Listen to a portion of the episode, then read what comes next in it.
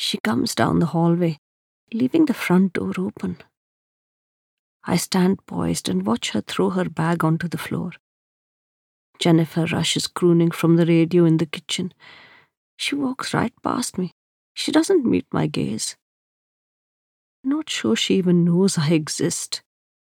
The pressure cooker whistles and the starchy smell of rice moistens the air. Where were you?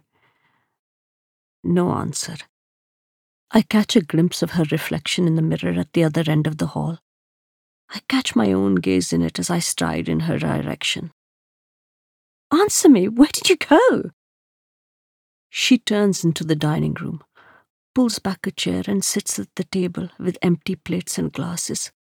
Her fingers toy with the tablecloth, twisting it into a tight knot. Don't pretend you don't know where I went.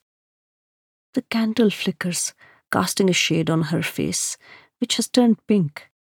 You've known all along, haven't you? Badtameez ladki, that's not the way to speak to your mother. Didn't I tell you I don't want you to? I fall silent and watch her watch me. Don't you tell me what to do. Anger lingers like phantom threads between us. What did you say? I loom over her, but she stands up and pushes the chair away with her foot. The table shakes, knocking over the candle. Thick smoke is coming from the kitchen. The smell of burning rice, but that's not all. Something else is burning. I look down. Small ribbons of flames rise from the tabletop.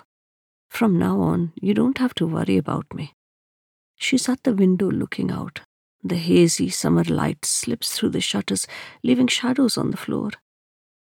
Why did you have to go with her? I go to stand beside her and place my hand on her shoulder. It feels warm, smouldering. Hot air begins to envelop us, makes its way into our lungs. Tell me, why? I adjust my wool. Because. Her beady eyes looked directly into mine. You stopped loving me.